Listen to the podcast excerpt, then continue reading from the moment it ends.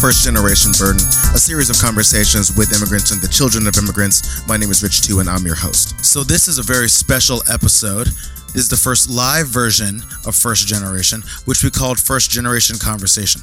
The event was held a couple of weeks ago to a sold out crowd at Purpose, an agency here in New York that specializes in social impact initiatives, and they do a lot of great work. It was also produced by AIGA New York. American Institute of Graphic Arts, for those of you who don't know. It's a great organization I've spoken about here before, specifically in episode 13, uh, which was Ida Wolde Michaels. And in full transparency, I'm currently on that board of directors, and I was very lucky. Uh, very, very lucky to have their support for this because they connected a lot of the dots and made this happen. This episode features two familiar faces, or voices rather, and a brand new guest. We start with Eugenia Mello, a great illustrator who hails from Buenos Aires, Argentina, and a lot of other locations, as you'll soon hear. We talk about her early years, growing up and moving around to different countries, her art, and also her recent gold medal award with the Society of Illustrators. We also get to catch up with Kelly Shami, who was on episode 15. And uh, she's from New Jersey, as fans will remember but her family hails from Syria and Lebanon. We also close out with Zipeng Zhu from China, who brings the energy as usual, and you might remember him from episode 10. It was really great to catch up with all of them. Uh, it was a really fun crowd too, and I think we all took something away really special because the the energy was electric, and also the the conversation was amazing. Uh, so I hope you guys really really like this one. I know that I'm very proud of it. I think everyone involved is very proud of it. So with that said, I'm going to get out of the way now, and I'll let my past self begin the show. Is everyone excited? I don't feel like there's no one here. Is anyone excited? Awesome. Cool. Well, thanks for coming, everybody. Um, so, welcome to First Generation Conversation. Um, is anyone familiar with the podcast at all? Just feel free to raise your hands. Oh, wow, a bunch of you. Great. That's awesome. Um, so, welcome to First Generation Conversation. It's a live version version of First Generation Burden. It's a podcast about immigrants and the children of immigrants, usually within the creative space. Uh, my name is Rich Tu, and I'm your host. Uh, I'm also an illustrator, designer. Um, currently, I'm a VP of brand design at MTV, a little uh, independent network. Um, but uh, and also I'm on the board of directors at uh, AIGA New York. But that's enough about me, and I'm going to stop talking about myself officially now. Um, but first, I do want to thank a few people. So first, I want to thank Purpose. Give a big round of applause for Purpose. This amazing space and this amazing agency, which has given us this space to have this great event. So uh, they have been extremely generous with their time and their space. So we, uh, we love them and appreciate them. Um, also, I want to thank AIGA New York. Big round of applause for AIGA New York. Um, and also the AIGA New York board. Any board members here want to raise your hands? David, I see David, I see Carly. I know Coy's around here, Coy Bounce, I know Julia's around here too. Um, so I um, also want to thank uh, Stacy, Stacy Panasopoulos, our executive director. Without her, none of this could happen. Um, also, um, I see Andrew Maruska here from Des Gin. Um, I want to thank Andrew. Big round of applause for Des Gin Gin. Andrew and his team over at Des Gin, they've been amazing with helping the podcast really exist on planet Earth. So without those guys, we wouldn't really be here today. So thanks, thank you for uh, Andrew and your contributions too. So I just want to talk a little bit about our format today. This is going to be a little bit like a talk show. Okay, it's gonna. Um, we're going to go through all of our guests one on one. It's going to be a nice little chitty chat conversation, and then we're going to bring them all back up for a panel discussion at the end. All right, so it's a little bit like a podcast, a little bit like a talk show, and a little bit like uh, like something that professionals would put on. Okay, how does that sound? Is that good? Yeah. Great. How am I doing for time? Oh, I'm already two minutes ahead. Love it. Cool. All right, so without further ado, I want to bring up our first guest and also new to the podcast. Her name is Eugenia Mello. Um, hold your round of applause. There's a lot of amazing things that she's done I want to talk about. Eugenia is an illustrator and graphic designer uh, from Buenos Aires, Argentina, currently living and drawing in New York City. She holds an MFA in illustration and visual essay from the School of Visual Arts, also the program that I came from. We'll talk a little bit about that. And also, she recently was awarded a gold medal from the Society of Illustrators, which is amazing, uh, for her illustrated uh, moving piece, Hope for the Day. So let's give it all, let's give Eugenia a huge round of applause.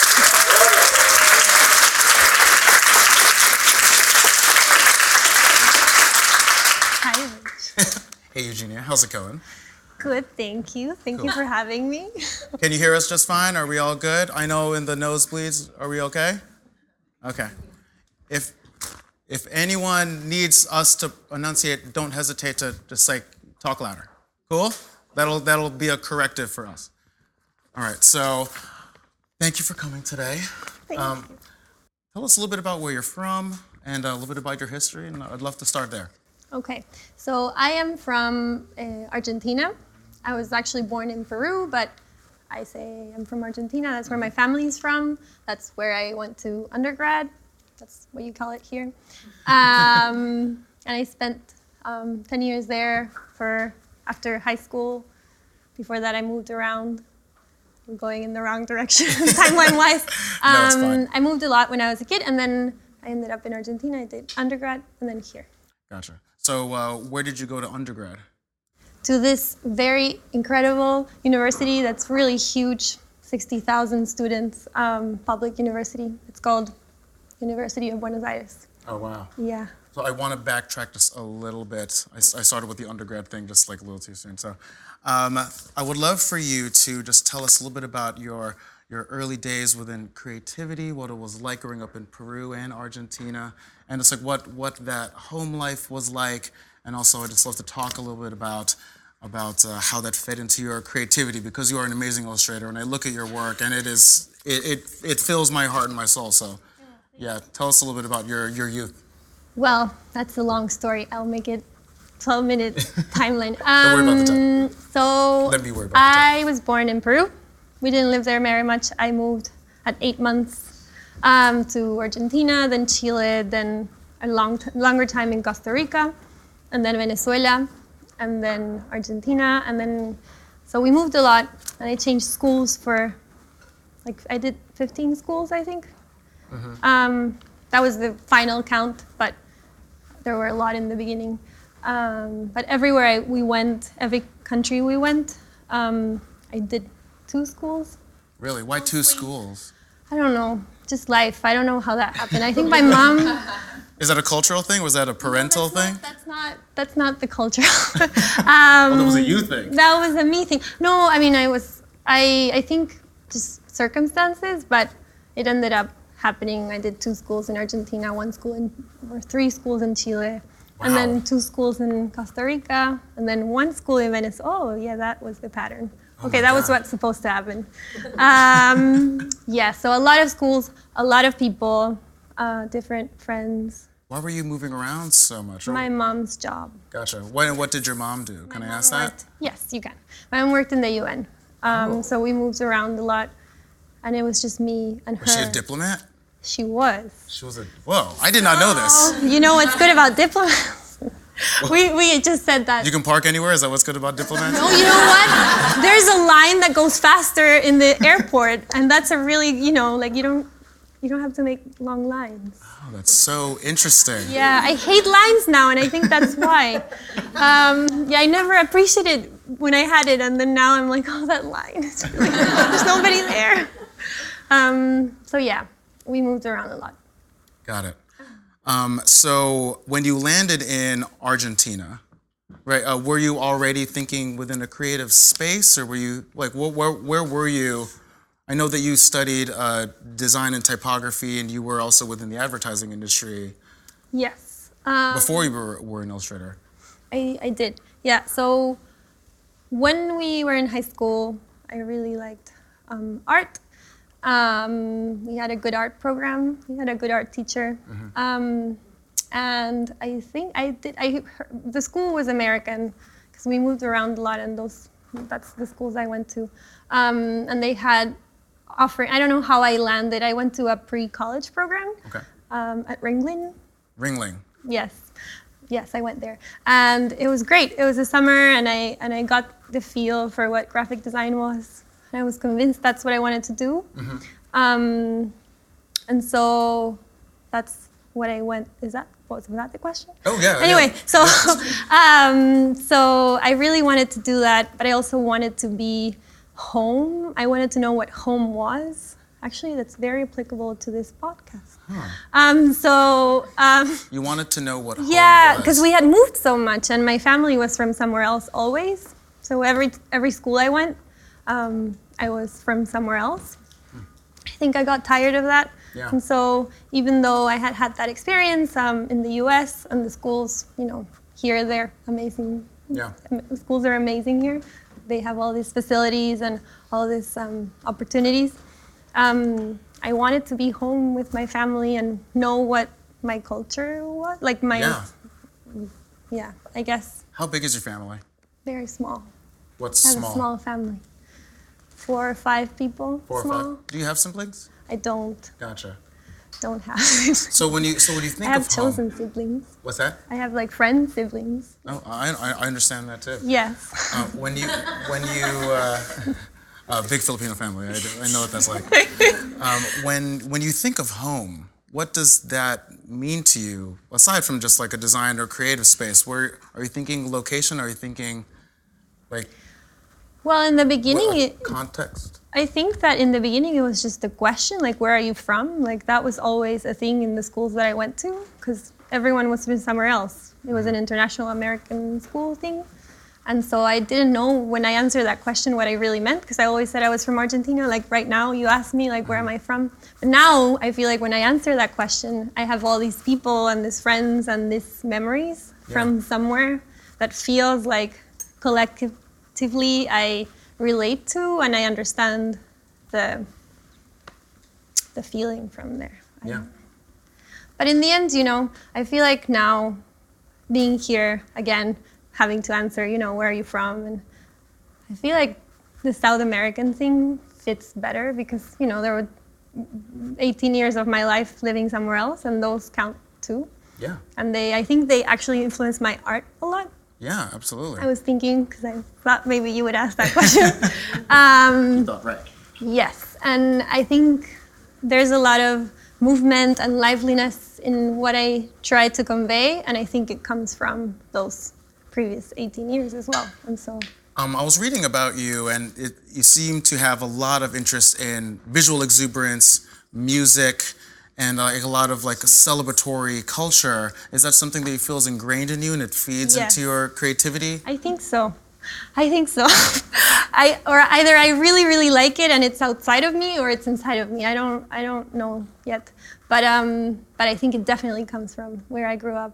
I mean, I always tell people like um in Argentina there's a lot like huge marches always. Like people march politically and they have a certain vibe and they're very um I guess I would say they're serious. Like people take it serious. Like I mean what am I gonna say next? But in Venezuela, where I, you know, like formative final years, I always remember just like looking at people marching, and it was just music. Like people were just dancing, Yeah. and like they were protesting, but they were not serious. they were, they didn't look angry to me, and they were just dancing like loud music, and it was Right. like a party, and that was not like you know where I my family was you know so I think it made a um, an impact on me and everything in those countries like Caribbean full of music Yeah. and movement and like Dancing for a reason. yeah and like people really talk like with music I don't know it just No, So that- I- that's beautiful.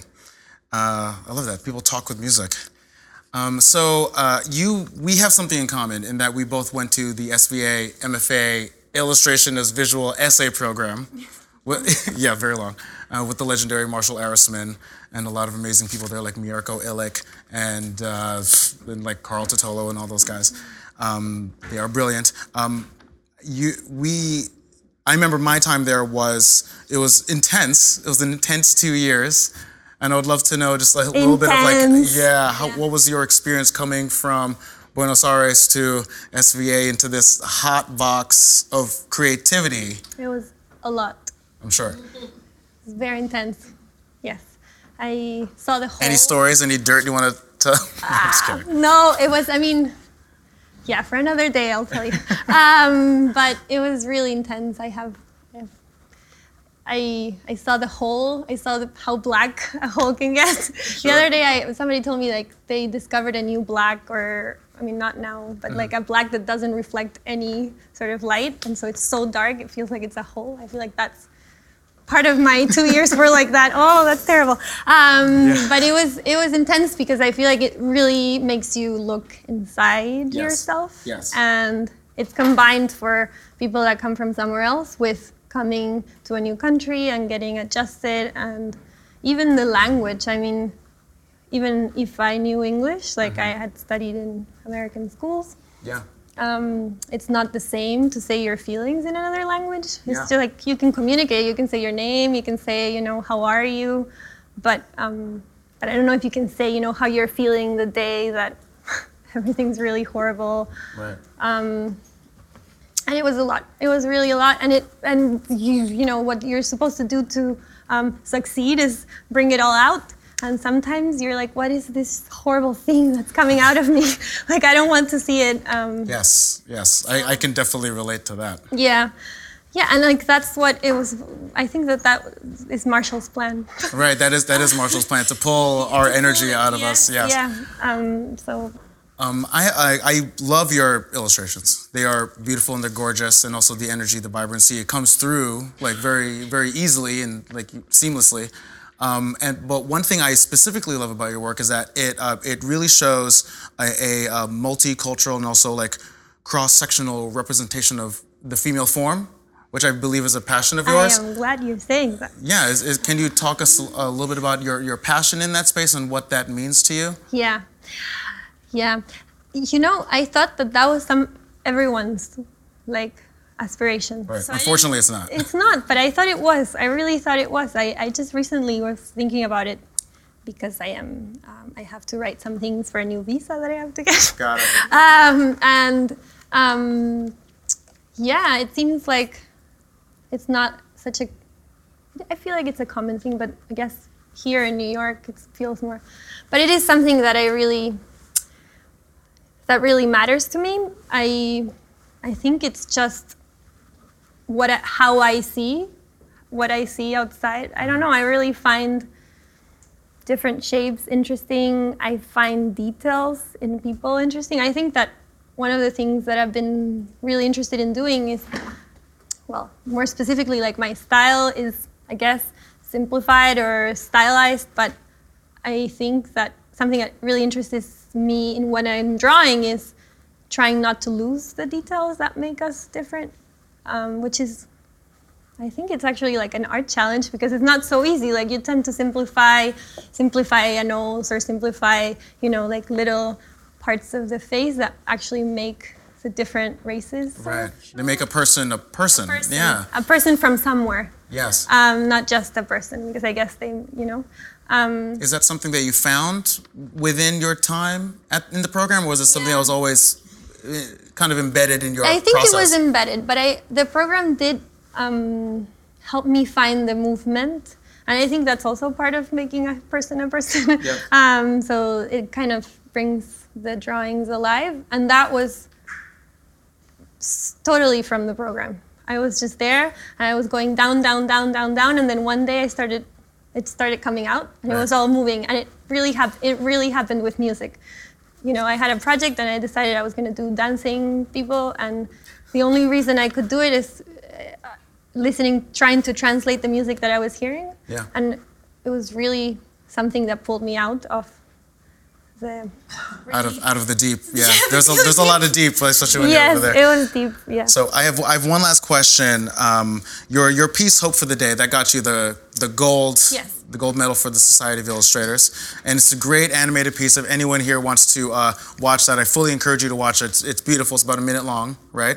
And also, it's about mental health. And mental health, yes, and mental health is something that's very top of mind, I think, from a zeitgeist perspective. Um, there's something. There was a phrase in there that I thought was great. Uh, it's it's okay to not be okay Yeah. and about self-acceptance. Can you can you just speak a little bit about what that means to you? Yeah. So I did not. I want. I. I mean, I want to credit the people that wrote it. Um, I did not write it. It was a commission Oh, with whom, if you want to? with. Um, the organization is called Hope for the Day, Got it. and they they work with um, um, prevention, suicide prevention. Um, but it was such great timing. I feel like that was exactly what was meant to happen. We had just finished school, and that was also a hard time because you know, like you go deep inside, then you sort of come out, but you are lost because you don't know what, how you're going to apply whatever you just um, went through. And um, then I la- somebody they commissioned me this. They had actually waited for me to finish school so that I could start it. And initially, I wasn't going to animate it because I am not an animator, at least Right. as of now. Um, but I really liked the the direction it was going in, and I did it didn't feel like it was so hard to animate, which I was very wrong about. it was very hard. I said it would take me two weeks, and it took me more than two weeks. Yeah, yeah, I bet. Um, it always takes more than two weeks. Yes, it took more than two weeks. And I kept saying, okay, one more week. Um, but they let me do it, which was incredible because uh, it's a production company that I had worked with before. I spent all these days and nights listening to the, you know, the audio, and the audio is like, you know, in middle school, I was about to, you know, like, like a lot of um, dark um, memories and experiences from these young people that are in the video. And it really was like I became like an antenna. Like I started pouring the the, the the emotions into it, and it was sort of if the line got blurred and like who was talking. I think it was just me. Like it came out of me, Yeah. and yeah, it was it was. I think it was amazing because I tried something new. I it was something that I knew about that I understood, mm-hmm. and it was exactly what the program was had advertised for me. You know, it's like, you know, if you say something that's meaningful to you and you just, you know, try to go a little further, um, good things come out. And I mean, when I got the call for from the director of the Society of Illustrators, it was very funny because I was you know, I, I had just started my, my my artist visa process, and you know that's a horrible process. I don't, I don't wish anyone that process. And um, I was kind of you know not great, and then I get this call, and she tells me, you know, you you know I'm the director of the society. You know, you won a gold medal, and I was like, are you kidding? and she's like, It's a great call. don't I don't kid like we don't kid about these things and I'm like oh okay bye bye. I didn't know what to say. I call a friend I tell her then I hang up and then I start like something happened and my mind started spinning. Yes. and then I don't know what happened. But for two weeks until I got the actual email repeating me this information I actually had to look. I was not sure what they had told me. Wow. I really went into a horrible, like I got The thing that- crazy. yeah, the like, thing that brought you down say? was getting Did she say gold or like silver? Did she say a metal? Like no, but she didn't say silver because silver sounds different. Gold, okay, gold. What did I tell you? Like my friend, what did I tell you again? it was um, yeah. For a second, Yeah. for a That- second there. that- for a second there. yeah. Eugenia, thank you so much. That was beautiful. You'll be back with us to join the panel. Thank you. Everyone give Eugenia a round of applause.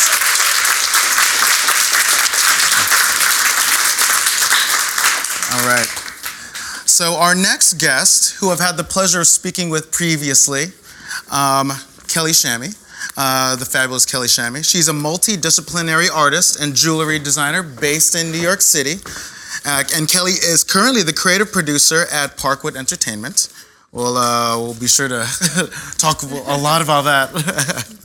Just kidding. So she, uh, inside joke. She's collaborated with Nike, Pintrill, Ray-Ban, and of course Kelly and her twin brother Mark own and operate the lifestyle brand Shami Official.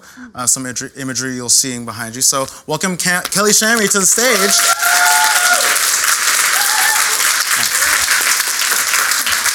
Um, so Kelly, thank you for joining us. No, nice to see everyone and familiar faces. Um, so I know that we spoke before. Yeah. I would just love for you to just give us a little bit of a, um, a, a little bit of a history of like where you're where you're from, where your family's from, and uh, we'll just go from there. Sure. Um, so I'm actually from New Jersey, although New Jersey. New Jersey represent. Um, I was actually just talking to Zipeng, and we realized we've been in New York for 10 years together, pretty much. and um, so I do consider myself like around this area mainly, the tri state area. Uh, I've been living in New York for 10 years. My family is originally from Syria and Lebanon. So it's it's kind of it's kind of interesting how small our family is. Yeah. And um, at that at the same point, it's like it's so different because I, I meet people and they're born and raised in New York. A lot of my friends are born and raised here, and it's just nice to go home on holidays and see that difference and like feel it. So I think this is like being my tenth year here. I finally embrace that, and uh, and finally I'm like okay, like I have like a actually really cool story to tell. But but um, I really I really like think about my parents and think a lot about how they came here and how small our family is and just see like everyone together. It's like eight people like on on holidays. And it's it's just interesting. It's it's different for sure. And um, when someone's missing we realize that. But um, i do have a twin brother so i have immediate family with me all the time. And my parents are only in new jersey still. But uh, yeah it's it's different. I just i've been doing like a lot of research lately about where we're from and I've been looking at pictures so Oh. it's it's been pretty it's been cool Can you can you tell us a little bit because we didn't talk about this last time, I, and I wanted to dig into it, but um, can you tell us a little bit about what it's like to have uh, not just a sibling sibling, but a twin sibling that where your creative energy, like you're you you're cosmically interconnected, Yeah. and your creative energy is cosmically interconnected. Like, what, what does that mean for you, and how does that affect your your creative spirit? It's weird because I feel like we've we've transcended um, siblings and twins. Like we're kind of like a yin and a yang in a way, and um, we got through that phase where we fight and all that kind of stuff. Like you know, every time we fight now, it's like ten minutes later, it's fine. Um, but it, it's it's interesting having someone, especially here, because that's my age, that's my sibling, that's my brother. He's not leaving me for anything. But um, we do get really creative together. We get really passionate. We get really, we get really engulfed in business. And um, he kind of just has all the parts that I don't have, which is more so like the business mind, the maybe some that idea I was just looking for. Like we always kind of like complete each other in a way. So I think I think over time working with him a lot on things like even for something I see the I see the book cover, but even for something a book I've never done before, I kind of went to him and I asked him like, what would you do like in terms of this contract? Because you know it's hard like when you don't have a manager or have someone always there with you. So Right. he's he's really great with numbers, really great with business. Um, he he always has creative ideas, but sometimes I really look to him for like the business mind. Even though he has nothing to do with publishing, I, I, I called him about it and he was like, you know what, I think you should do this. And he's I don't know, he actually just made the Forbes list this year, so that was really cool. And um, I trust trust him and Good genes, Yeah, you N- guys. I mean, I'm I'm only one at Thanksgiving not on the Forbes list, but his his his girlfriend also made it with him. Danielle, Oh, she's here today. I didn't know that. That's yeah. amazing. Yeah, yeah, it was Whoa. really cool. But um, so I, I really trust him. He's like my yin and my yang, and it's nice that we have such a small family and we could always rely on each other. Yes. And um, this year we pretty much, you know, kind of followed in my father's footsteps, who's been working on the Diamond District for over 30 years. I'm so glad you're bringing this up. That was gonna be my next Sorry, my next thing. No, no, that's great. I love it. But um, so jewelry has always been our passion, and in terms of like, not it's always been an underlying passion because we've always grown up working with him. Um, I'm I'm pretty sure a lot of people go to work with their parents and hate it, or you know when you're off of school one day and you're just like, come with me, or you know my dad dragging me down 47th Street. But um, yeah, I learned so much. Uh, I realized how much jewelry I wear. I can't leave. I can't leave my house without wearing rings. Um, and it's it's become like something I just like always will love, always will keep. I love the sentimental value of it. Yep. And um, when I have something from my grandmother or from my mother, I always keep it and, and I think about it. And you know, it's it, it's just a part of design I never thought I would actually like tap to. Did it, did But- it take you a long time? Oh, sorry. That's. Um, did it take you a long time to lock into a personal creative process that that tapped into that? And also, like, was did your did the pieces that you're creating now, the things that you're making now, do they do they visually like? Do you ever look back at something from from your dad's shopping? Like, oh, that reminds me Actually, of that. all the time, but I didn't realize I was doing it. So when I when I was in college at SVA, um, I always wanted to stay close to my family because I was saying they're so small. So I, I went to college at SVA, and I wanted to just you know on the weekend if I really needed to go see my parents, I would go see them, or my mom would come to the city or or whatnot. So I didn't realize I was actually always working in jewelry since like 18, 17, 16. I was always like collecting pieces, designing things, drawing things. And then would it be like later into my my college years where I started like, you know, drawing things, putting on the table, making them. So I actually did a, a really small line and sold it a few places, but it was just me being young. So it, it was kind of just like, all How do you, how do you even make the? What do you? What do you get the resources to to make the thing even? I can't give away all my secrets.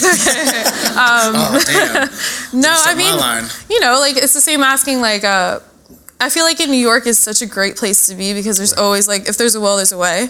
So whether it's you're working in fashion or you're working in furniture, you want to make furniture, you want to make you know there's always like if you really do your research, especially with the internet and being around the city, like there's always some way to make something. Yeah. And that's why I like don't discourage people to like do whatever you want, even for projects or whatnot. You can go to you know, make something out of plastic, make something out of whatever. So it, it was cool. I, I didn't know what I was doing in business then.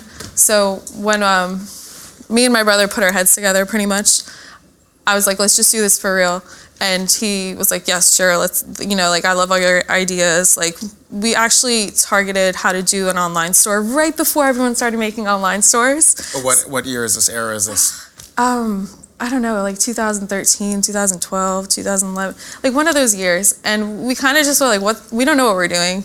We'll shoot product shots. It's actually like a whole. People have businesses about this stuff now, so it's it's just something that has come naturally to us now, where it's like, okay, it's a moving part, and we know what we're doing with it. Yeah. But um, yeah, I think.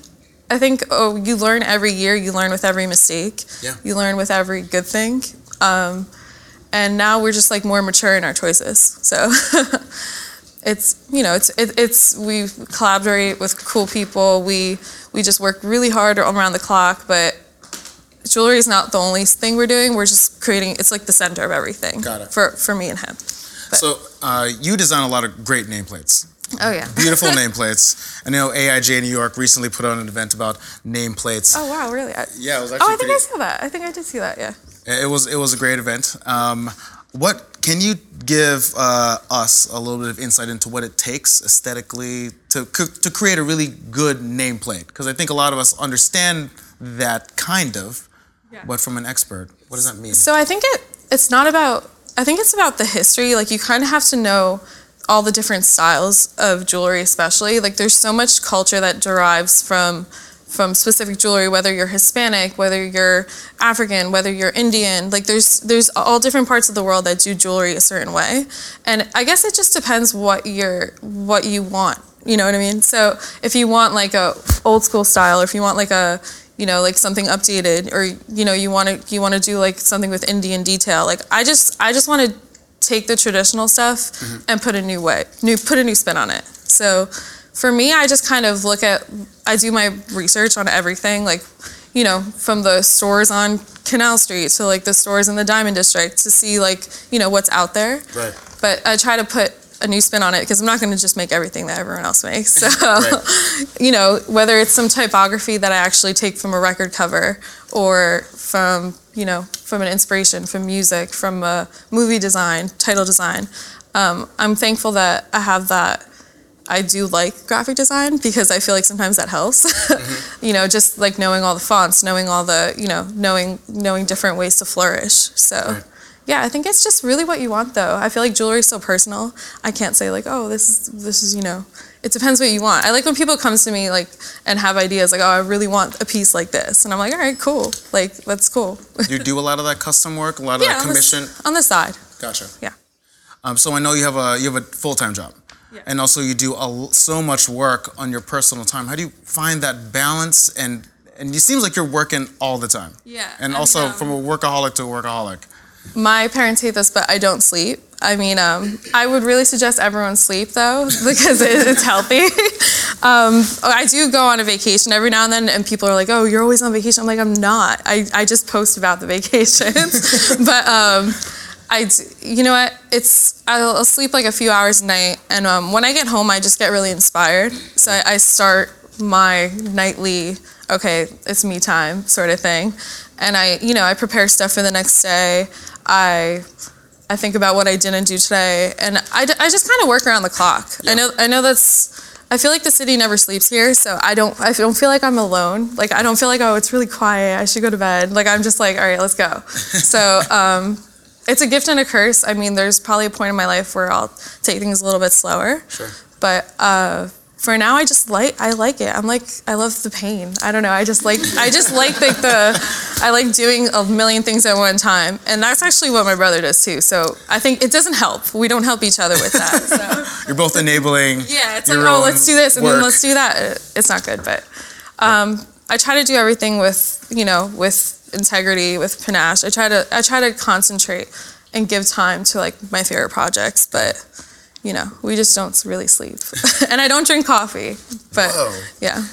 Did we talk about that last time? Yeah, you don't drink coffee? coffee? Really? Everyone's like, oh, you must drink a lot of coffee. I'm like, I really Ugh. don't drink any coffee at all. I don't know how you exist on Earth. I don't know. I feel like if you don't start drinking it, you don't need it. But is that does anyone else feel that way? no. Any hands out there? Any hands out there agree? Any non-coffee drinkers in this audience?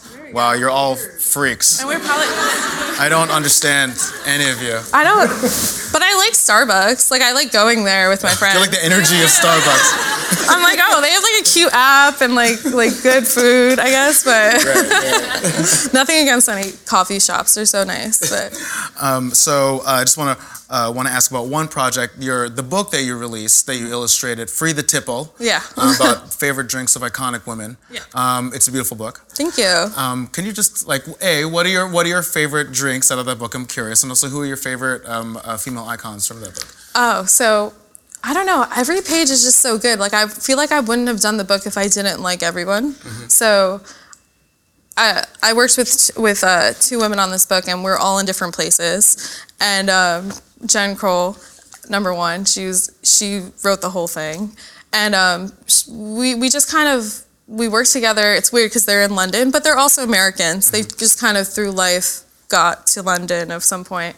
Um, I actually went to London for the, in January, and I didn't realize how the book is everywhere wow. there. So I, did, I like would walk by a coffee shop, I'm like, oh, there's the book. And, and I didn't see it here like that, so it, it kind of freaks me out a little bit. But um, so I wouldn't have done the book if it wasn't for all the women on the in the pages and i really love every page. Like there's not one page i learned something new about every one of the women even though like you know gloria steinem like uh, we had serena williams like we, we had tons of different types of women, which I like totally agree to. Like I would never do something that is I feel is one-sided or not all inclusive. So I can't say I like certain women, but I do like Grace Coddington's drink the best because it has a little bit of Aperol in it. Oh. So it's like Aperol spritz. Do you remember the name of it? I, it's the Grace Coddington. Oh, the Grace Coddington. Okay. yeah. So she's like you know known for her orange hair, so the drink is orange. Like Jen did a really good job doing. I'm not a mixologist. I know nothing about alcohol, but now I feel like I know everything about alcohol. So it, it's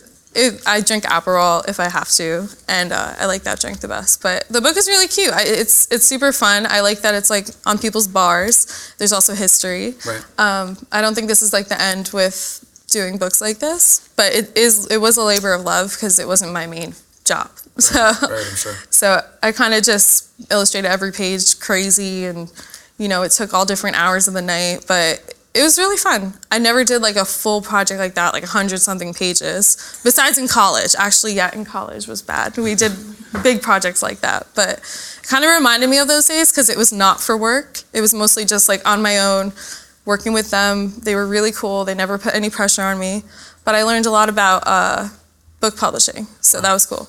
Because before I used to work in magazines, and that was it's just a different thing there's more a lot of different moving parts together but for the book it was like all right this is all on me i have to focus on the bleeds focus on where i'm putting this focus on you know what i mean so it, it, it was cool it's definitely interesting so one last question um, i know that you like to shift metals right now yeah. like you're constantly changing that up what's your favorite metal right now? Oh, I'm silver now. Silver right now. Yeah, well, white, gold, silver. White gold silver. Yeah. I, for a while, I used to always wear. I know he asked me this before, but for a while, I used to just wear gold. But I realized, you know, sometimes I, I don't know. Lately, I, I used to be so against silver, probably because my dad used to mainly sell silver. So I used to always be like, oh no, I don't want that. I want gold.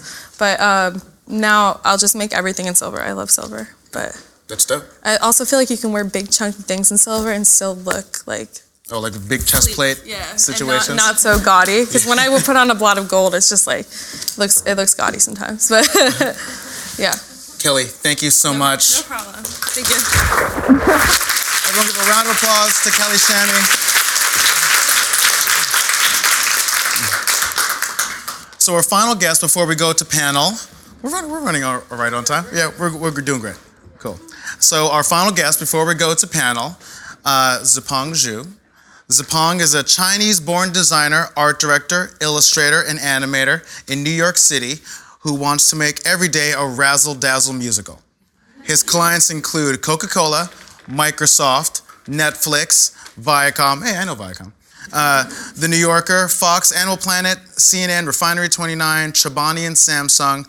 He's worked at Pentagram, Sagmeister, and Walsh, and was an ADC Young Gun. Also, he is exuberant, colorful, and relentless. Everybody, please give us a warm welcome to Zipeng Zhu. What's up, brother? I feel like you and I are glowing in the dark right now. I know. Gotta shine, you know? Life is hard. Life is hard. So, thank you for joining us today, Thank brother. Thank you for having me. um, can you just uh, just give the audience a little bit of background from where you're from, yeah, a little bit of your upbringing, let's go from there. Yeah, so I'm born and raised in Des Moines, Iowa. No, I'm just kidding. Oh, plot twist. I'm from China. Uh, I'm from a city called uh, Shenzhen. It's uh, right next to Hong Kong, and it is only 10 years older than me. So it was made uh, to welcome Hong Kong coming back to China. So it was literally uh, my parents uh, went to the city to build it, and then they met each other, and then they built another thing that's right here and um, yeah so they met in the they met i think 82 or something and then you know eight years later they had me and yeah in my city it's just in the south so it's super hot and humid all the time filled with Oh, I felt that that humidity. It is intense. it's nasty yeah, it is.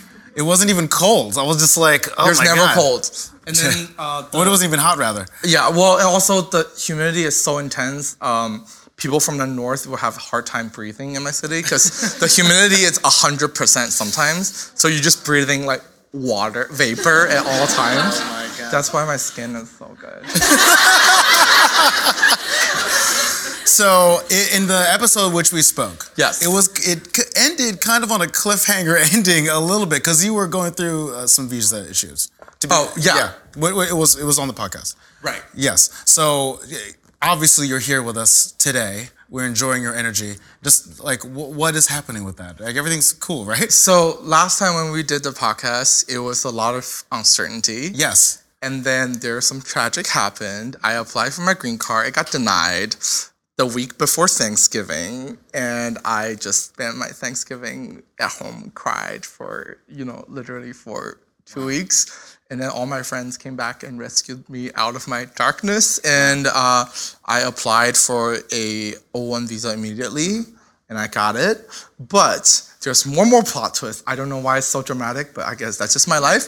Um, I went to China to get it on my uh, passport, and then I don't don't know really what happened, and then they decided to resubmit it back to the pile, like they were um It, it, goes right back into yeah the like uh it was into the machine. Yeah, it was under administrative processing, which means they are not sure if they made the right decision the first time. So, uh, so I was just in China, cried even more.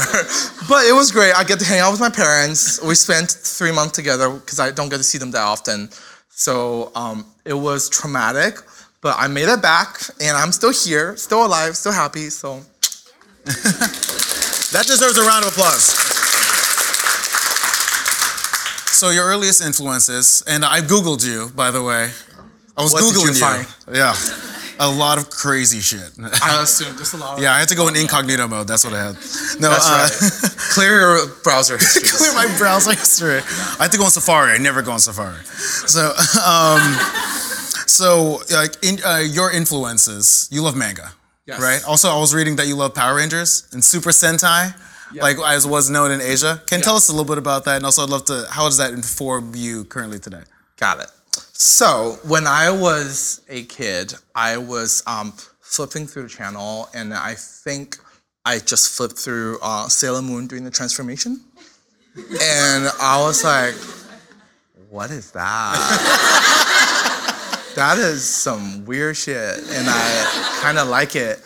Because you know you see her eyes during the whole process and nothing else. It makes no sense. But I was really enjoyed it, and um, she has ever since been my like guiding star.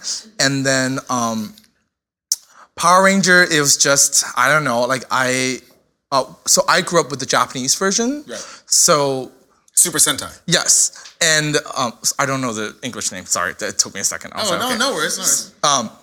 which is really difficult for me because like for Harry Potter, um, po- uh, Pokemon, and everything, I only only knew them in Chinese. So like I had this like huge language barrier between me and all my friends because I do not know like you know what. Um, well, the only thing we have in common is Pikachu and Harry Potter, and everything else is translated different.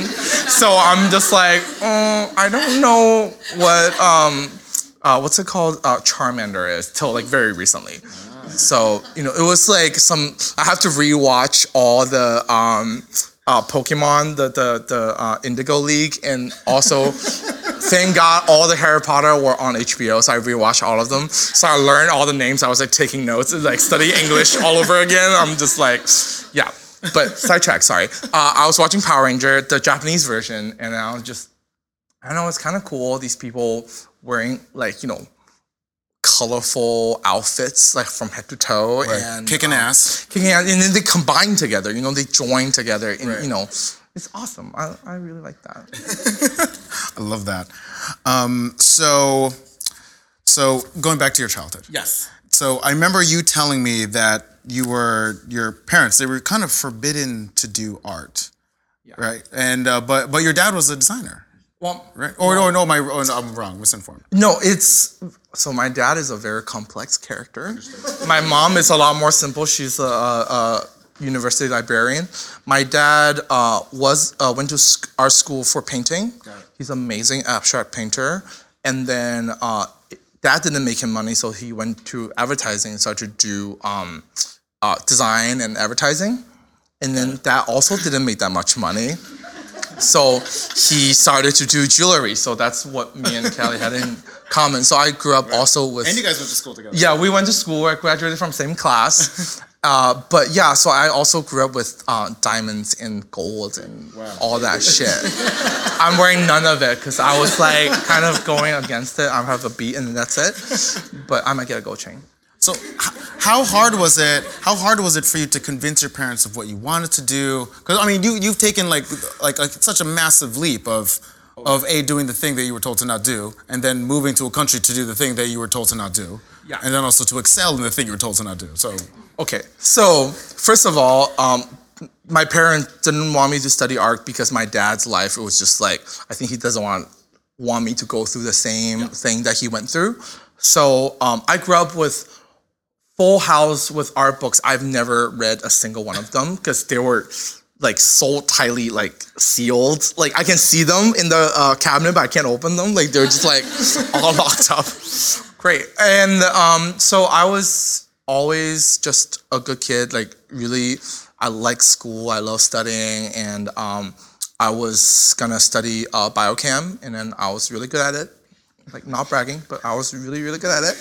Um, but at the same time, um, I was doing manga on the side until uh, three years later, I realized I just can't draw. Like my hands are just absolutely useless. Like I want to draw a person, it turned into a monster. That happens like on daily basis. So, but that gave me just a lot of knowledge in Photoshop. So I started to do like my like school PowerPoint presentation. I designed the backgrounds and then like started to do uh, posters and flyers for um, all the clubs that I was in and this and that.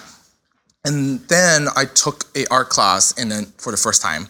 And my art teacher was like, oh, like, you know, you seem to be really into graphic design and would you want to study this for school? And then he was like, what is that? I I was like, what is that? And um, I was like, oh, this is really cool. I looked into it a little bit. So I had a very not friendly conversation with my parents. I got into my first fight with my parents ever. And I just said, First fight with Asian parents, strict Asian parents. Oh yeah, like before it's more like Cold War. We just like don't talk to each other. But this one is like we really actively. I was fighting for my life. So what I said to them, because you, my- you are hitting me in all. oh I know, I know, like all the Asians here, the you're- good boy oh. Asian. No, world, I'm yeah. just like so. The conversation I had with my parents, um, my my mom was just like, "What are you doing this? You're so clearly good at biochem. You're so clearly gonna have a great career out of this. Why?" And I was just like, "Well, mom, like." For my whole life, I've been a good boy. I do everything that you wanted me to do. Just let me do this thing once for my life. If this thing failed, I'll do whatever the fuck you want me to do. Like seriously, like that that was that, that was my ultimatum. Is that the right word? Yeah. So like that was my you know, and they were like, all right, fine. So that basically put a huge fire up my ass, and um, I just can't fail. I can't fuck it up because I fought for this one chance. This is all I did one time for my life. Right. If I failed this, I felt like I was gonna fail myself a little bit, and I just can't let that happen. And then, so I worked really hard. She knows we were at school, just like working like crazy. Kelly knows, just, just giving you context for the audience who can't see us. uh, yeah, we worked really hard at school, and um, yeah, I was very lucky that I get to be at where I'm at, but with a lot of hard work. Totally. Um, so it, it's going to sound like a not so credit, but it's not. Um, with the film Crazy Rich Asians Yeah, that came out last year. I'm crazy poor. But what, what I'm getting at is that it it was a bit of a it was a bit of an awakening for me in terms of representation in film, especially for something that's like meant to be like a straightforward rom com that that speaks to the masses, but through a very specific cultural lens. Yeah. And I, I wanted to actually just talk to you on the mic about this. Yeah, okay. then now we are. Like, what was your? Did you have a feeling about that, a reception to that, a thought about that? What what did that level of representation mean to you? Yeah. So uh, very interesting. I went to a crazy rich Chinese high high school, international high school. Like I was like the the, the, poorest kid at the whole because uh, the school functions in two ways. So they're they're rich kids who are bad at school, so they pay their way in the school, and then we're the good kids that just get like awards and like competition win the competitions or whatever for school's reputation. So we functions it different. You know, we pay no money, but we get fame for the school, and then they sponsor us to be there, basically. and um, bless. Uh, they're great and they're very sweet, super sweet. And so I, I, some of my best friends are just really rich. And then just for me, like coming from, you know, I came from a super poor neighborhood and just seeing like the other side of the world was really interesting. But about Crazy Rich Asians, uh, one thing I felt if you're Asian and if you know like mahjong really well, you can throughout the movie you can like I at least I felt there's one storyline is you know very straightforward and in your face the main main line for everybody, but there's this like undertone of like family and how um like for example The when quiet strategy of mahjong. yeah, Yeah. yeah, that, and then you know, like when uh, Gemma Chan's character, I forgot her name. The, Ooh, Minerva in in Captain Marvel. Sorry. Yes. Aside. She's crazy hot, also. Um, so her character when she uh broke up with her husband in the car. Yes. Like, Oh, the one that was cheating on yeah, her. Yeah, Yeah, yeah, And yeah. then grandma shows up at the wedding, like Yeah. like that. I understood 100% without any explanation because I felt that's just what we would do for each other. Like there's a lot of unspoken uh, feeling and love and emotion that we have for each other that we don't ever talk about it. Like I still don't think I've said I love you to my parents, but we just, you know, do it by action because I don't know, like talking about feeling something we're not very good at. Yeah.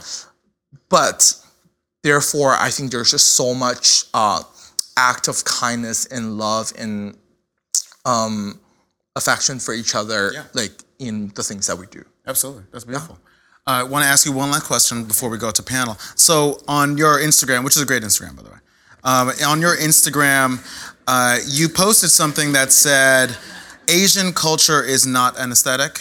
Yeah. And I, from a level, from a, from the conversation of appropriation and what that means in terms of um, using a visual signal that is associated with a specific culture and and being appropriated. What what what what is your thought on that? Unless that's unless that is the thought. No, I mean I'm gonna get in so much shit for this, but um, Oh, let's get into go. shit, Zipeng. Yeah, Twitter, come at me. Uh, I'm ready.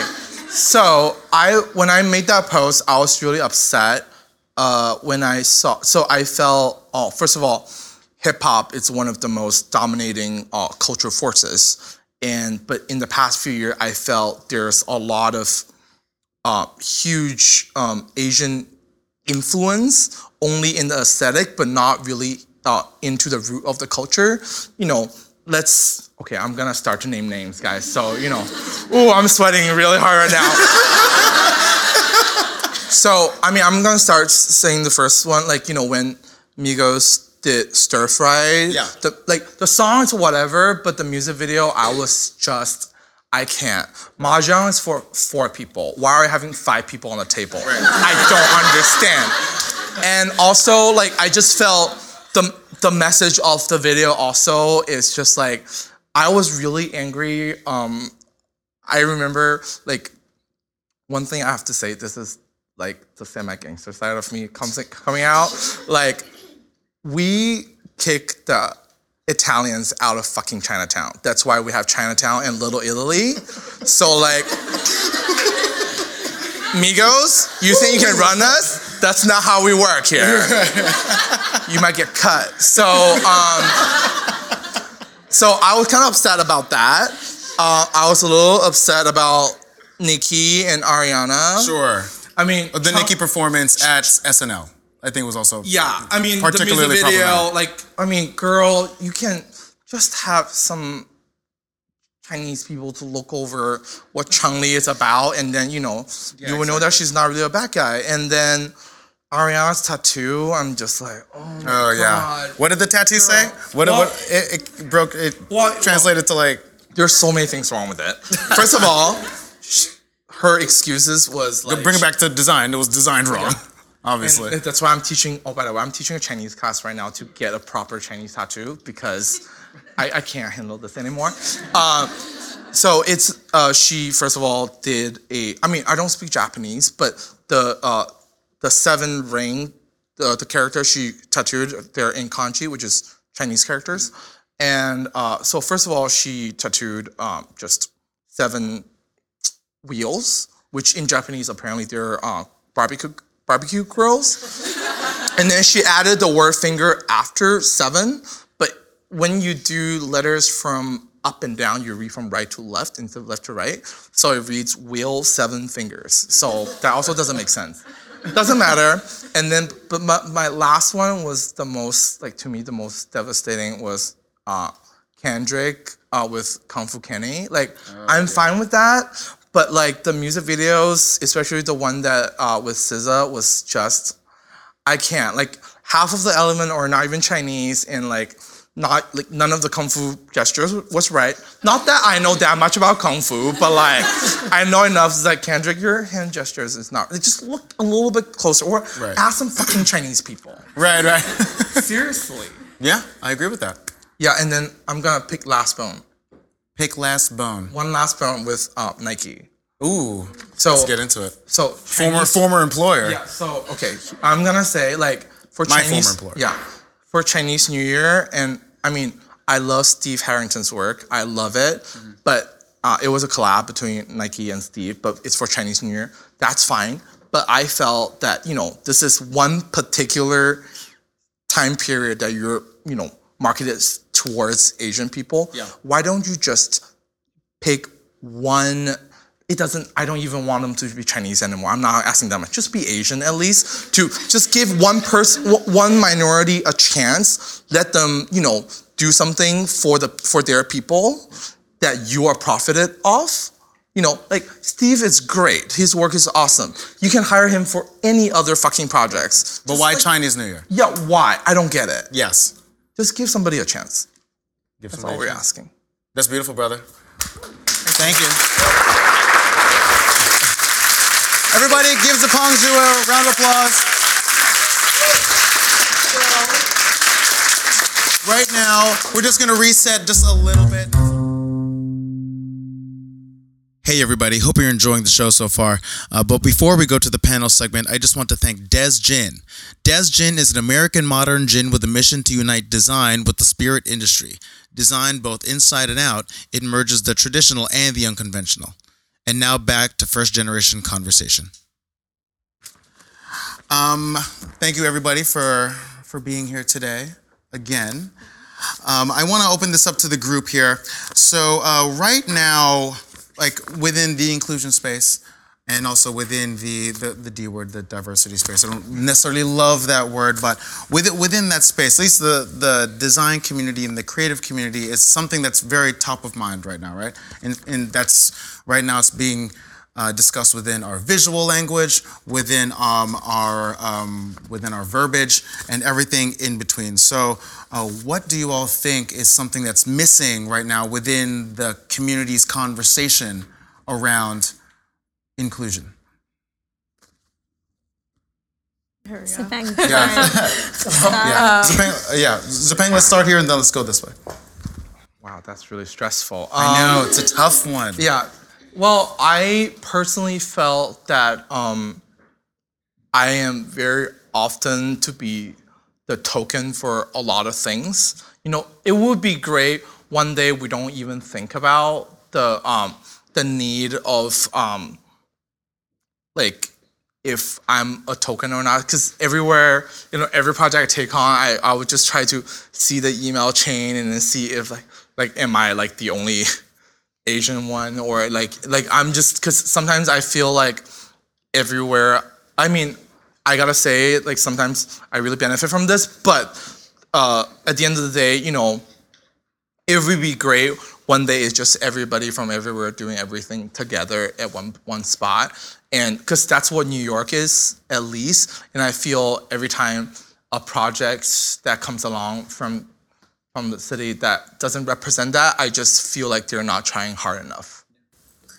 I, I actually, to piggyback off what you said before, um, I do feel like within every industry there does become like cliques that are formed where where you know certain people are the head people for this. We're only going to use this. We're going to use this photographer to shoot some you know i guess also what to piggyback what you're saying like more research more um, just giving someone a chance. Because like at some point i actually do remember everyone who gave me a chance. Like everyone like literally all the teachers all the you know someone who hired me when i barely had a resume um, I do remember those people, and I'm like, wow, they like actually did something for me. And I feel like now with social media, it works to our disadvantage a little bit more than it works to our advantage because you just want those people that, you know, the people who have the most following or the people who have the most on their track record. Meanwhile, social media is also a great way to find somebody, even if you're not, even if you're not. Uh, you know, have the most followers, their work could be really cool, but what ends up happening is that these companies just steal. So, and that's the worst part of it. And I feel it's just sad. I feel like a lot of people still work from, you know, people with a hundred followers or a thousand followers. And like a thousand followers was a lot to me at some point. So I feel, you know, I feel like, you know, just don't forget the little people and like the people who really care. So I always try to give people a chance. I always try to like work with a photographer if we're shooting jewelry, if we're shooting something for, you know, any of my other jobs. I always try to work with somebody that, you know, may not have the biggest following or the biggest popularity, but also just like really passionate. So passion over popularity. Um, representation wise, I think, I mean, I, I had been, what we were talking about with details and like race, I also think age is highly unrepresented.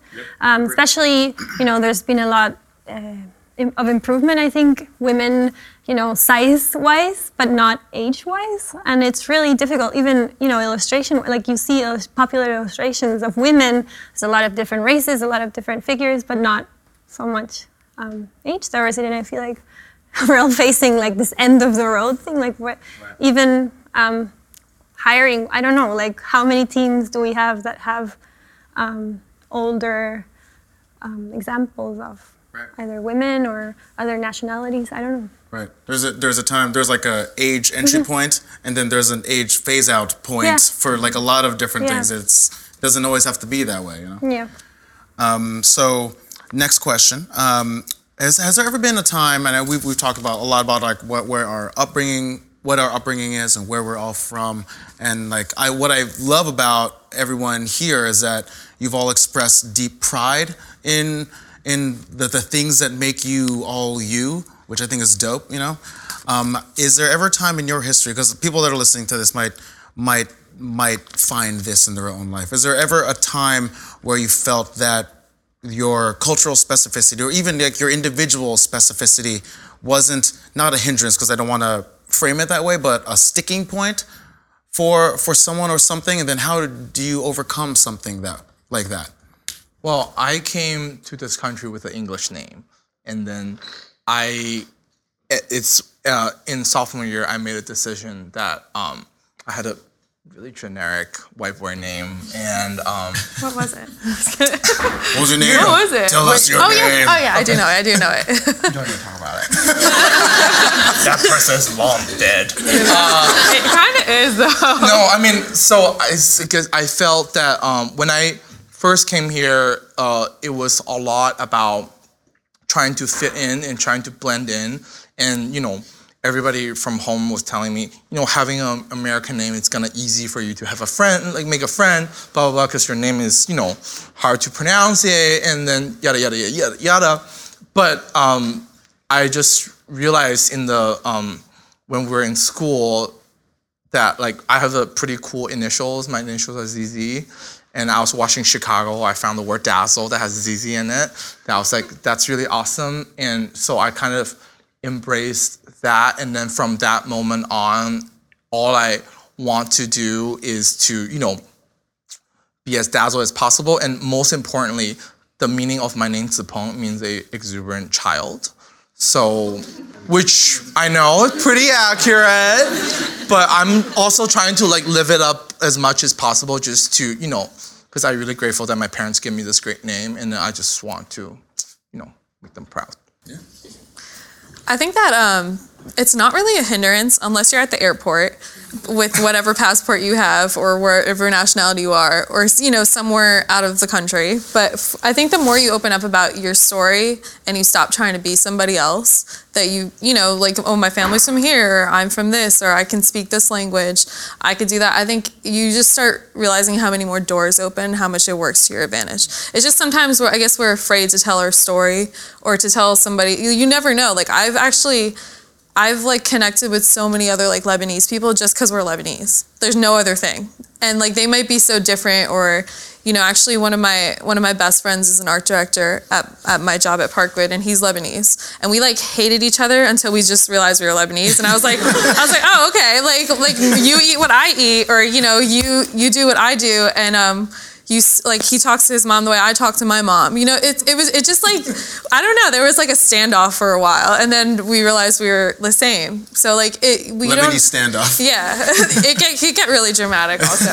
Um, but you don't realize like how much you're like someone else until you you know open up, tell tell your family where you're from, or like one little village could be next to someone else's little village where their family's from. So I think it's just like an open conversation to have once you feel comfortable with somebody, or just to tell your story, or to you know be true to who you are.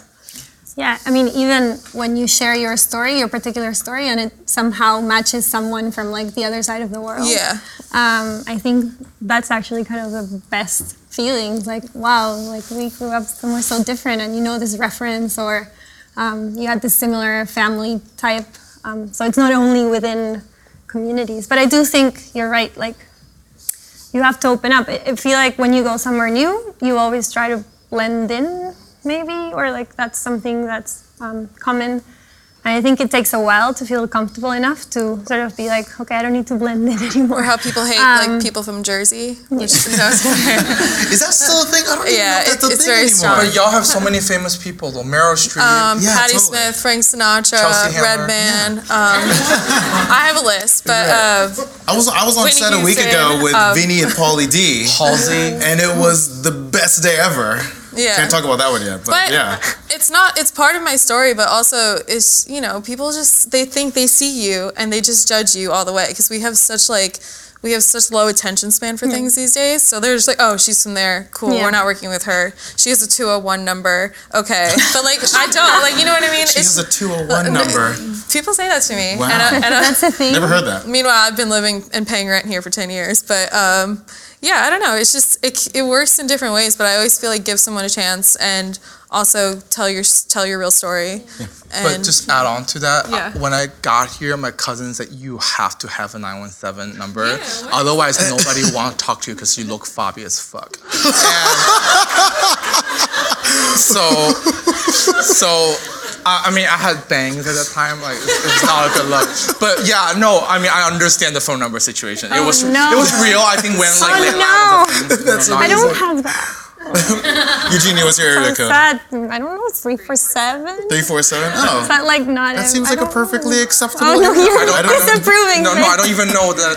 No, I don't know. I don't. I really don't care. I'm just saying, like that's what happened to me because I just have 917 number. Um, I want to open up to the crowd. Does anyone have any questions? Anyone? Anyone? Yes, right over there.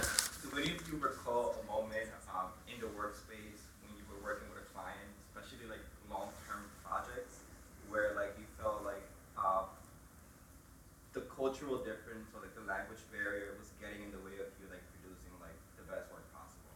Uh, I just want to repeat it for the microphone. So, was there ever a moment in a workplace where the cultural difference made it harder to create the best work possible? Yes. And how do you deal with that sort of situation, especially when you have to like stick to it actually like deliver, you know? Right. So one of uh, a retainer client that we had at our studio, um, she's a handbag designer in Zurich, and she uh, her primary language is German, and mine is nothing but German.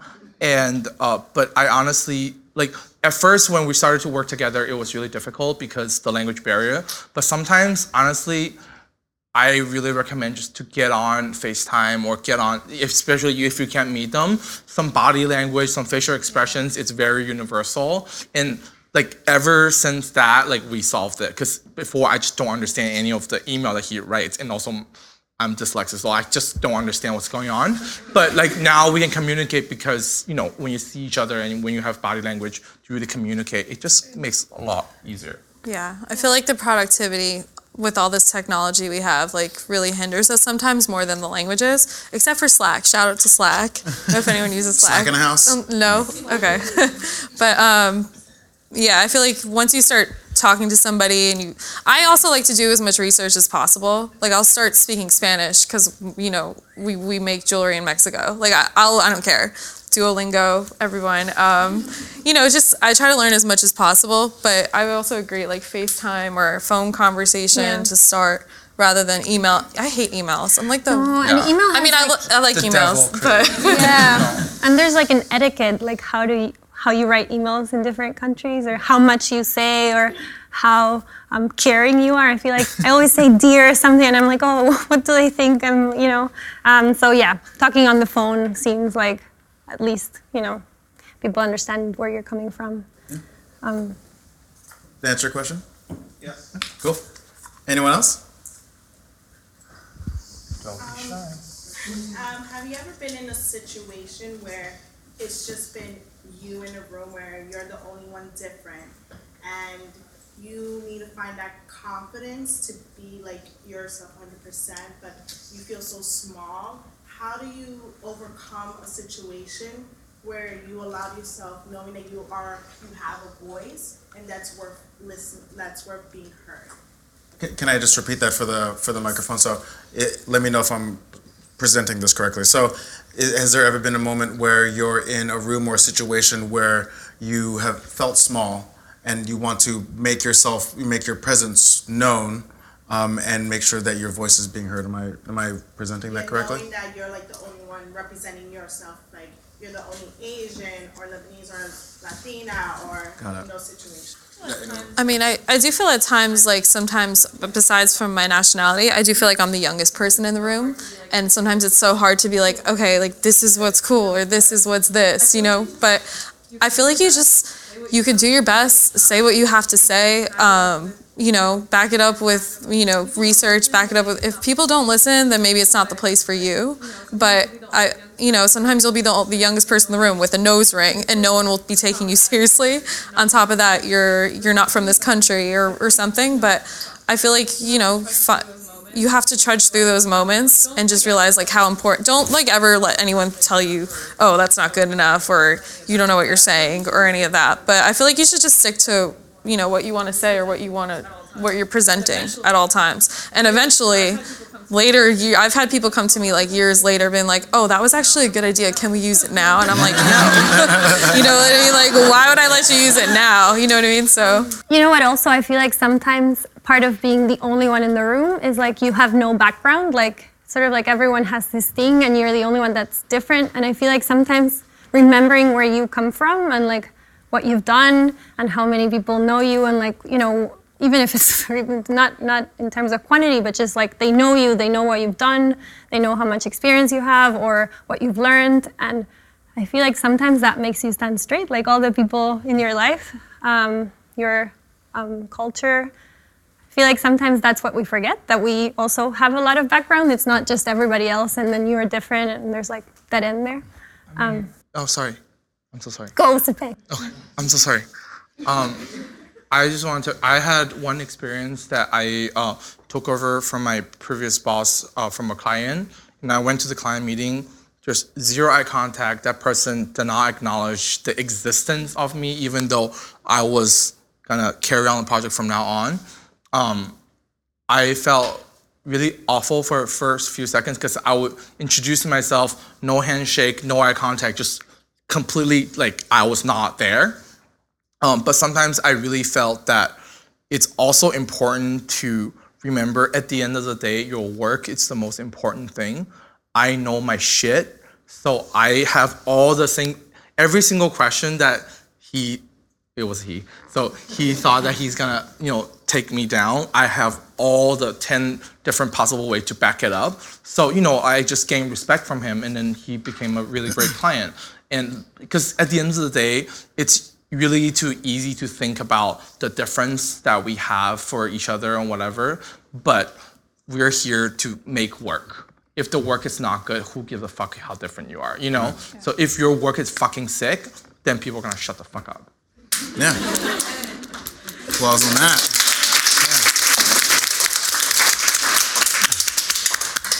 Yeah. Yes. Um, since everybody is workaholics up in here, the work-life personal balance is very important, but also like your family time with like, so you have a social life with your family, and then you have a social life outside of your family. How do you guys kind of navigate through that? That's my first question, and then also like work, work, and then personal work.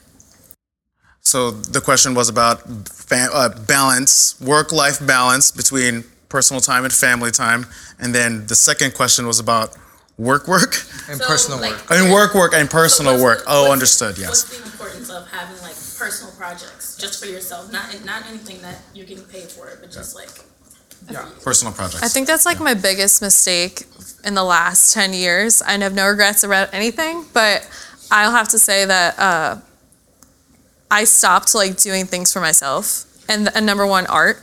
And I realized like in college, you're doing all, you know, this is your idea. It's, it's you're doing it. Like the projects are solely from you.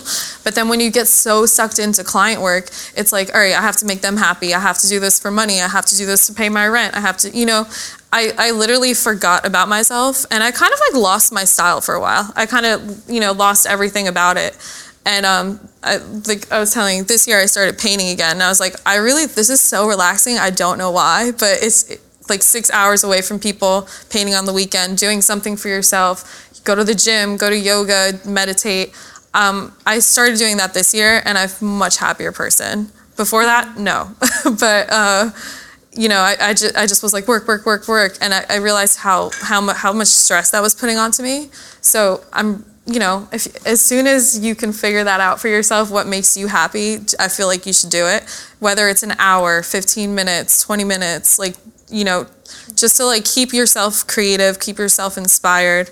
Um, if you want to just draw something, do it for yourself. But um, you know, just don't get don't get suckered in. And then family's also super important. And it, it kind of like this year we, we like lost my, my grandmother. So I realized how much smaller our family got and how much I have to be there for everybody. So now once a week at least I try to see my parents or try to see, you know, see my cousins or I went out with my cousin for the first time last week in like years and it was just so fun. I, you don't realize how important family is, especially when they're close. You should always call your mom. Um, my mom calls me every day, but uh, I feel, you know, if you can't see them, at least call them or FaceTime them. I mean, I felt work to me, it's like my professional work helps me like, you know, stay alive or whatever. But um, my personal work, it was really like ther- therapy, you know, because I remember when I was working full time, it was a great job, and but I still was burned out because at the end of the day, a job is a job, and then you have to deal with all the shit. And when I go home, I just have so much that I want to say that I, I couldn't really. And then I just put them, you know, make some bitchy posters and then put it out there with some, you know, sassy illustrations and just like, because at the end of like what Kelly said is like what makes you happy is really, really, really important. And I would just, you know, go home. I have another, you know, social media is your audience. Yeah, Or and- like, you know, if you want to put it out. yeah, and then you know I will have, you know, I get home at eight. I'll have probably three or four hours before I go to sleep. I will try to use you know an hour, half an hour, whatever, to make something just to make myself happy. So I would draw like literally dumb shit like dicks all the time, just to crack myself up. I mean, if you go through my feed, there's a lot of penis. Um, and by the way, I'm gay, just so you know. Um, um, and but that being said, it's really, really important, like to find some sort of channel that make you know yourself happy. Like, unfortunately, I don't see my parents like you know not for another three or four years, but like you know, give them a call. Like we we have long, long, long, long, long calls. Yeah. I mean, truthfully, you have to make time for it, right? Like, if you don't make the decision to make the time for it, then even if, if it's supposed to make you happy, you won't do it until, you know, like, you have, you have to make the effort, um, which is incredible. You have to make the effort to be happy, but sometimes, like, you will only find out after a few times, like doing exercise or meditating or, you know, even writing stuff that it's not going to go on social media or any job, just writing what you're thinking. Um, I think you really have to make space. Seeing your friends, you have to make space. It's not, there's no gain in it, especially in this city. It feels like everything has to be for a gain. Um, And sometimes you forget. It's just you have to make the space. Like you have to make space to eat, you have to make space to see your friends. Don't sleep, draw penises. I mean, like, I actually really encourage people to be occasionally more selfish about Yeah. themselves because at the end of the day, you're here by yourself. This is gonna sound really sad and meta uh, or whatever, but like, you know, you came here alone, you're gonna go alone, but you have to take care of your own happiness because nobody else is really gonna do that for you. You know, just take care of yourself, girl. You got this. All right, guys, we have time for one more question, so make it a good one. Saw that hand first, so. I was going to say, uh, all of your work I've seen outside of the space. It's visually arresting, uh, and I was I was just so amazed when as you guys were all talking about it, right? But I was just one, curious for y'all, who do you who do y'all follow as Oh. inspired? Who do y'all think are setting the wave right now? So the so the question was who who do our guests follow, um, and and like and who do they follow, and who's who's setting the trend? So I don't know. I, I I do love like lots of old souls and like old fine artists, and those are the people I really admire. Um, Mike Kelley, uh, you know, even dating back to Louis Bu- Louise Bourgeois. Um, but for current people, I try not to let like current people. Ooh, turn the lights out. getting the lights turned down on us, real intimate right now. you continue. Um, I guess I try not to let current people uh, like affect me as much because I find myself comparing to them. You know, like oh, my work looks like that, my work looks like this. Like, I try to mostly look at old influences, like why I started designing. I went to SVA because Keith Haring got kicked out of it. Um, I, you know, like things like that really moved me more than than current influence. But I do have a small creative circle within my friends that I think inspire me the most. Whether it be like my my brother and, and his girlfriend is like my sister. She's a clothing designer. Um, I, you know, we have friends who also design clothes. I feel like those people inspire me more because if you get so caught up in the trends, you kind of just lose yourself. You're like, oh, I have to be like this. I have to make clothes like this. I have to make jewelry like this. It's always good to see your competition, but I try to like find out which books you love to read, or find out which movies you love the most, or which artists you love the True. most. Even Yeah. um, I think the um, what is that thing that makes us see different people in Instagram, like the The there's a- Explore page. No, Oh, I the algorithm? The algorithm. Yeah. I feel like it plays with us and it doesn't know. it chooses for us. And like, I think sometimes I just I go to a bookstore and I see this, I find this book by chance, and then I see the artist. Or yeah, you go to um, a museum and you find something, or even like these gallery spaces for new generations, like Society of Illustrators or the TDC, whatever, and- you find someone just because you walked in and not because it appeared. um, so I think that sort of balances it out as well. I mean, I personally are really just into being inspired by the internet itself because I felt like when some, you know, for example, the egg, right? The fucking egg that, you know, like even that for me, I was like, wow, whoever made this really, first of all, I think that person works at Buzz- BuzzFeed or, you know, one of those, you know, I don't know what the egg thing Or a is, farm. but Yeah, a world record egg, that, you know, the egg that broke Oh. Kylie Yeah, Jenner's. yeah, record. the, yeah. Wait, it was no- like the no? most Nobody? egg. Okay, we know what the egg is, right? So like for ex- yeah, like I just felt like sometimes like like also like I love trashy pop music because I'm very fascinated about how can you make things that like can brainwash people like millions just brainwashed, right? Seven Rings, anybody? Thank you. Next, uh, but you know, like I'm very interested in that because I feel I can learn something from that because I think there's something that we all mostly share common as humans, and you know, I'm very fascinated by that. I'm really into documentaries. I like to see like what you know, mostly about artists. I like to see what they did before social media, why they were so popular. Also, yeah, it's just you know what made this person a phenomenon, rather than because the internet. I don't know. Instagram is just a facade. It's like not really who you are. It's like all right, I'm posting this. I know that's gonna represent me for 24 hours, but it, you know, like deep down inside, it's not really you. And when you meet somebody, you know, who has a million something followers, they might not be able to do a talk like this or something like that. So I feel like don't, I don't know. Instagram is cool. I love it. It's great to speak to your audience. It's great to post your work and see everything. But I wouldn't say if like anyone I follow is like, oh, I really, I admire them right now. But mostly, mostly just history and stories. Like I, Michelangelo is one of my favorite artists. Is he alive? No, but um, I just think it like, how did he do all of that work? I have no idea. Is it true? Yeah. I don't know, but you know, it's, it depends. Cool. Thank you all for being here. Give our guests a round of applause.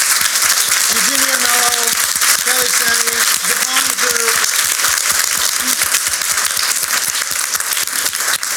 So thanks for listening, everybody. That was First Generation Burden, very special episode, First Generation Conversation.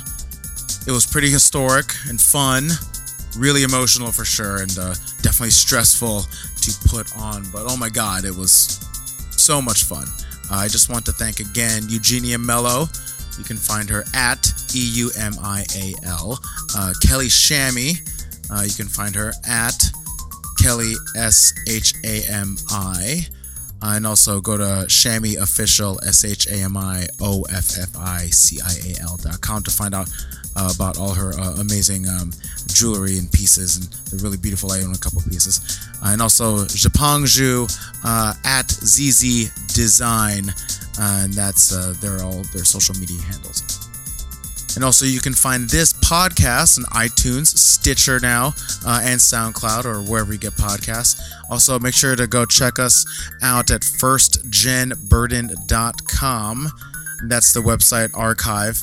uh, you can find all the episodes. Uh, we're also active on Instagram now too, so just go to First Gen Burden at First Gen Burden at Instagram, and you can find me, uh, your host, uh, at Rich underscore Tu. That's R I C H underscore T U. Uh, and again, I just want to thank AIGA New York uh, for all their generosity, their time, their energy, purpose. Again, for their generosity and their space. It was it was a great place to to hold this event, and of course Des Gin uh, and that and Andrew Maruska's team. Um, so thank you everybody for coming out as well. Um, we'd be nothing if not for uh, for for you guys. And so Ben Sounds on music. Of course, um, there's a full season four coming very, very soon. Um, I, probably one more special drop before then, but otherwise, just preparing for the continuous drop and barrage of content that's coming up. So, thanks for listening, everybody, uh, and be safe. Bye.